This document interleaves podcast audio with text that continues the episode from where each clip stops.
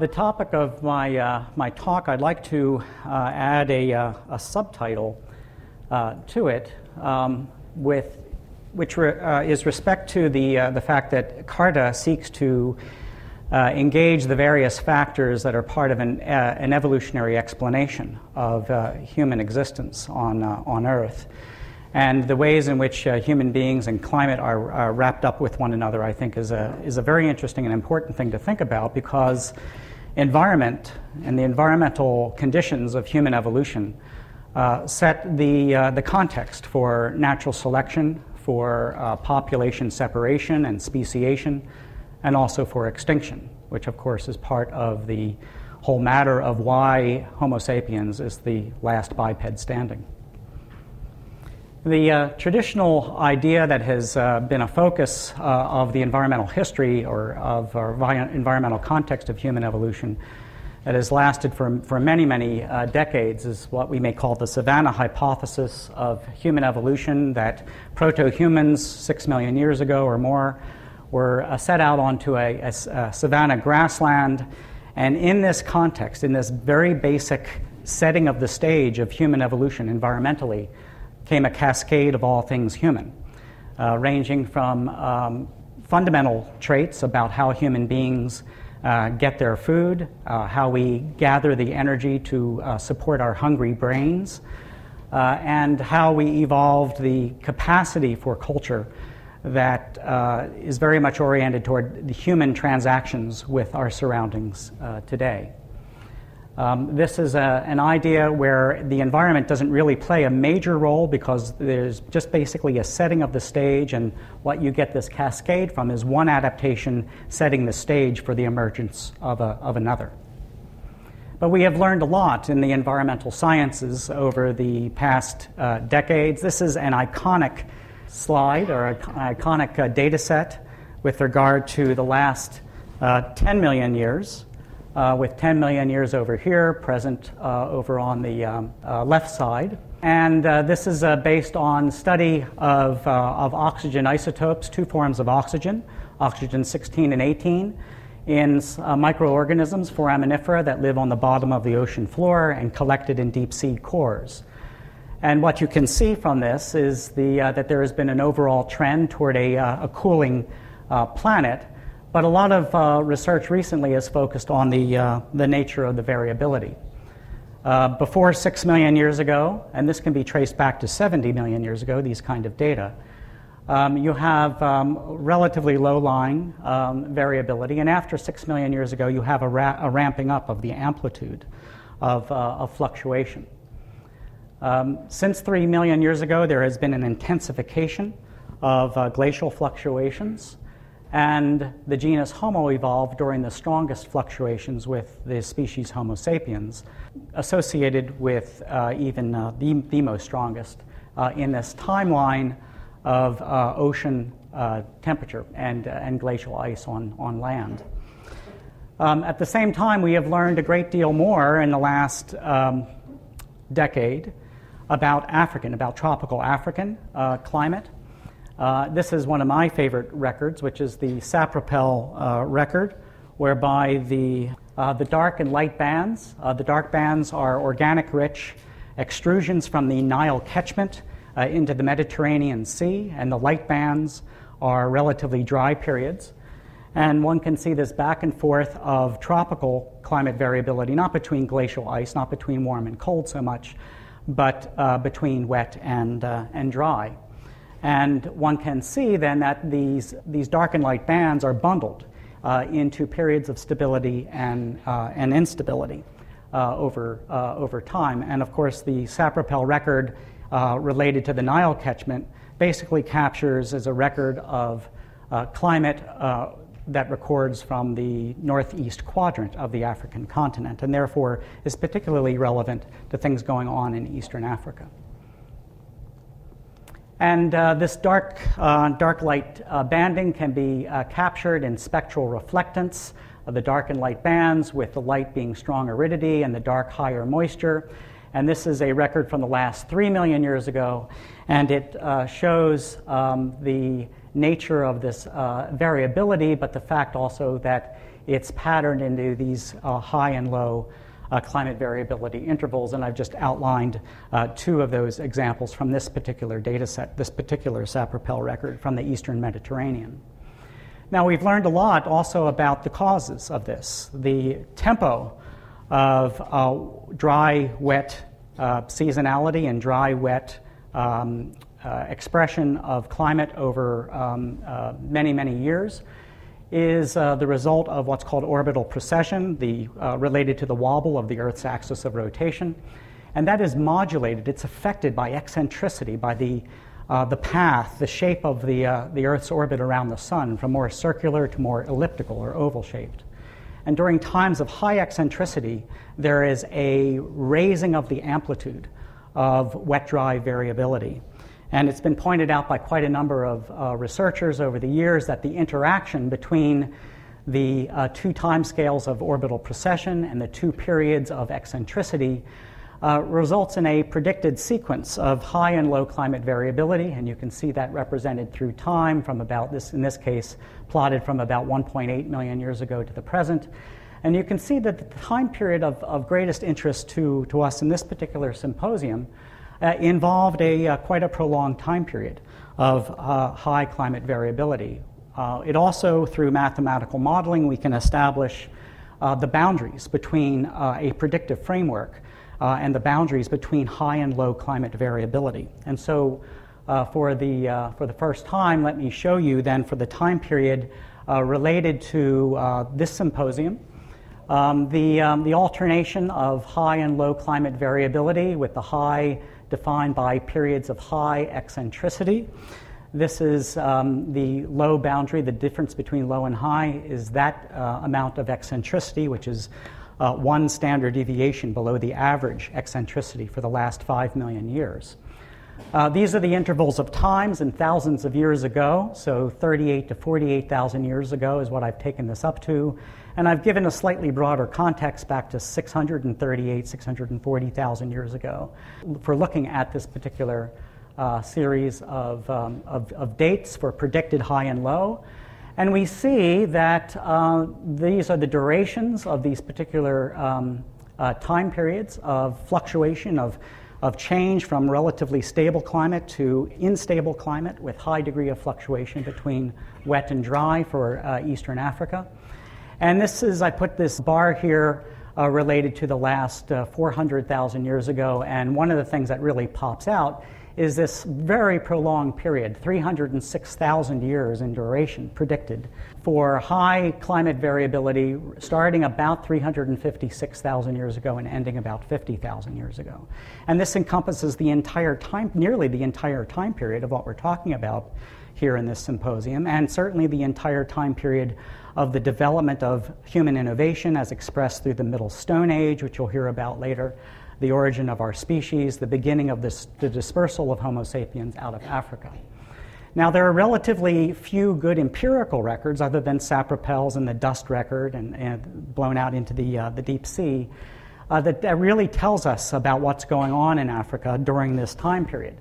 The best one that's continuous, drawn from a core from Lake Malawi, and what has been published so far is a 150,000-year record of dry-wet fluctuation based on a variety of lines of evidence, and this has been called evidence for megadroughts. Time, which is maybe a little hard to see over here, it goes from about 150,000 years ago to the present, and what I've done here is outline the time periods of what the authors have called the megadrought periods. It's a bit of a misnomer in that what it hides is the fact that this time period actually involves a tremendous amount of fluctuation in Lake Malawi level. Lake Malawi today has a depth, a water depth of about 706 meters below the surface. And there are times in the past during these megadroughts when it went to about 125 meters depth.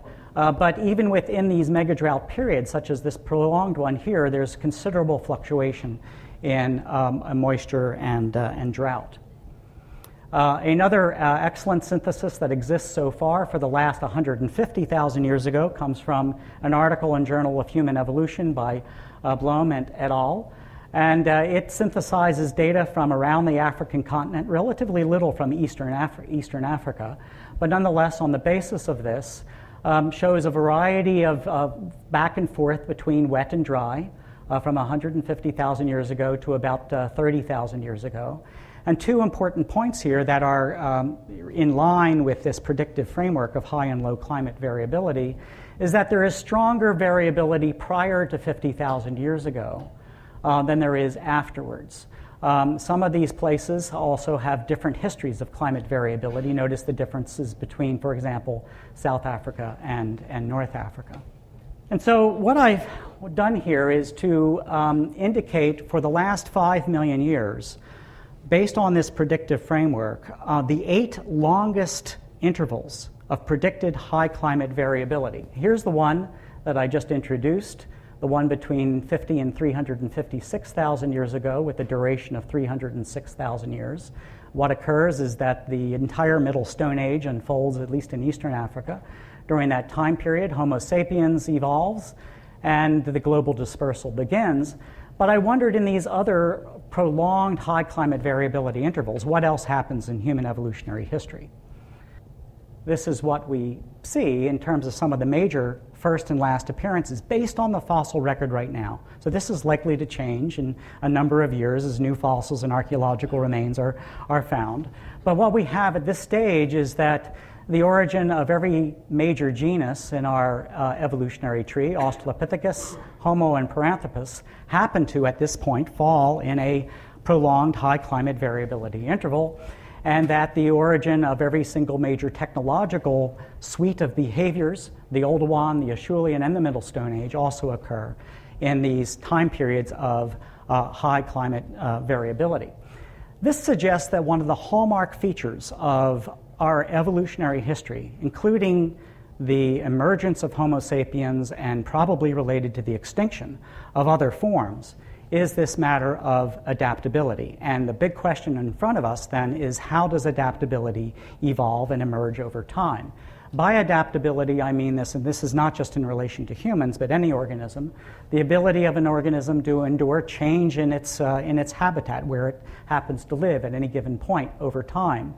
And space, to be able to thrive in new places and novel environments, to spread to new habitats, and to respond in new ways to the surroundings. And of course, these are characteristics which some people would say that Homo sapiens, that's really the hallmark of our species in terms of our environmental interactions.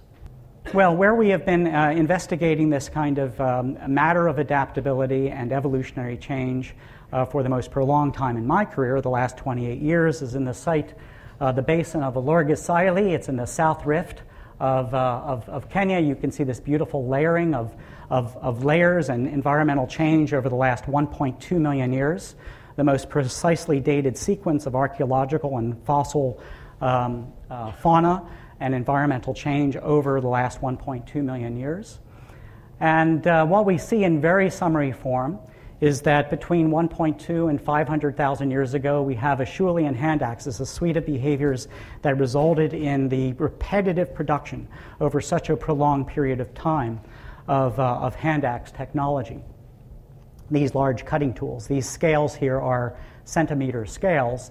And by this time period, and we're investigating this right now and beginning to write articles on this, work with my colleague Allison Brooks, our colleagues Kay Behrensmeyer, Alan Dano are beginning to put together papers on this. But by this time period, we have Middle Stone Age innovations. The Acheulean is no longer around, and you have the beginning of human innovation back this far in time.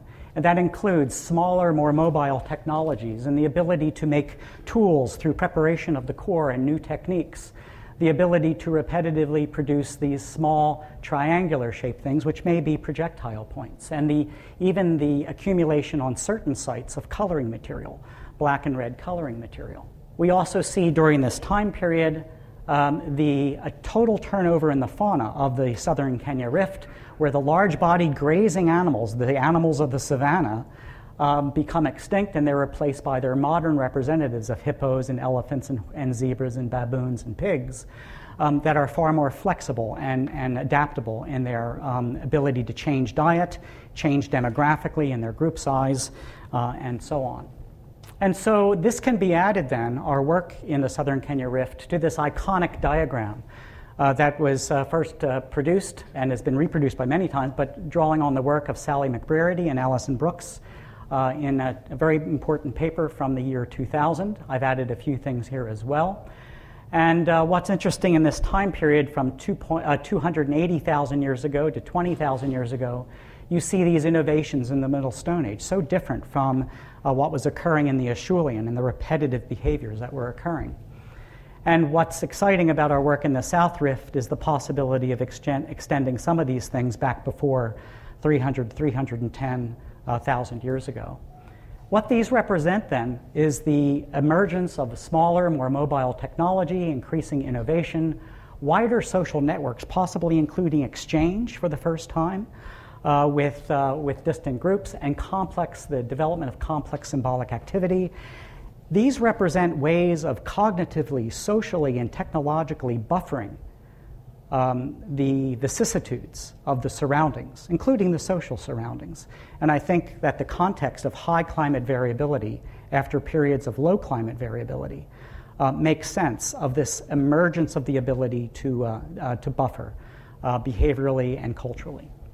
What's going on and what's the future of this, just to conclude. We obtained for the first time from any early human site in Africa a long drill core from Olorgesailie. This was quite an undertaking, but here's the drilling project. And ending just last week, last Friday, was our sampling, a core sampling party where we got a chance to split the core. An international group of scientists, 22 scientists, came to begin study of the core, and this is the first public showing of what that core looks like, one small bit of it split.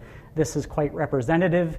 There are 68 tephra layers of volcanic layers that are amenable to dating through this time period. We think that 216 meters of sediment represents the past 500,000 years in utter detail, including these varve-like deposits, which we think represent seasonal variation in rainfall, and how then we will be able to test how those changes in seasonality are grouped into longer periods of higher and lower climate variability.